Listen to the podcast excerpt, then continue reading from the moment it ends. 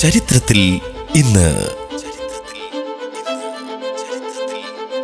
ആയിരത്തി എണ്ണൂറ്റി എഴുപത്തിയേഴിൽ ഇതേ ദിവസമാണ് എമിൽ ബെർലിനർ മൈക്രോഫോൺ കണ്ടുപിടിച്ചത്. ഇന്ന് മാർച്ച് നാല്. ചരിത്രത്തിൽ ഇന്ന്